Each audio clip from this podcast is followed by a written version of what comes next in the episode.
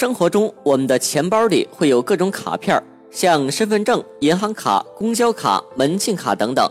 经常也会听到这样的声音：手机不能和银行卡放在一起，会消磁；身份证和银行卡也不能放在一起，会消磁。到底怎么样银行卡会消磁呢？我们应该如何避免这种情况？今天我们就来讨论一下这个话题。要讨论这个话题，就得先明白什么叫做消磁。消磁就是当卡片靠近强磁场，里面存储的东西会被改写，从而失去信息存储的能力。这个过程就叫做消磁。下面我一个一个的讲，生活中常见的卡片和手机放在一起会不会消磁？首先来说，每个人都有的身份证，一代身份证就不用说了，因为它本身就没有磁。二代身份证里面确实有芯片，但是是不会消磁的。第二代身份证用的是非接触式 IC 技术，读卡器发出的固定频率电磁波通过身份证中的电路不断给电容充电，当电压达到二伏时，就开始提供能量给另一部分电路，以便进行数据沟通。所以现在的身份证就没有磁。即便整天贴在手机上，也不会被消磁。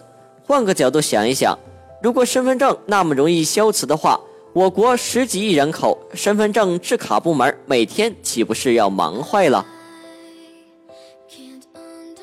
接着说银行卡，一般来说，只有背面带有磁条的磁卡才有可能被消磁。磁条银行卡在制作的时候，会在磁条上写有卡号、姓名等信息。当办理业务的时候，读卡机会读取上面的信息，这有点像磁带录音机。假如把银行卡和磁铁放在一起，银行卡肯定会消磁的。但手机所产生的电磁波的能量形式是电场而非磁场，不会产生足以改变银行卡磁条信息的磁力，所以也不会消磁。现在银行纷纷推出了接触式 IC 卡，也叫做芯片卡。这种卡把原来的磁条存储升级成了由集成电路构成的存储器，基本也不存在消磁的问题，因为它不是通过磁体来存储信息的。既然手机和身份证、银行卡放在一起不会导致其消磁，那么两张银行卡放在一起会消磁吗？答案是不会的。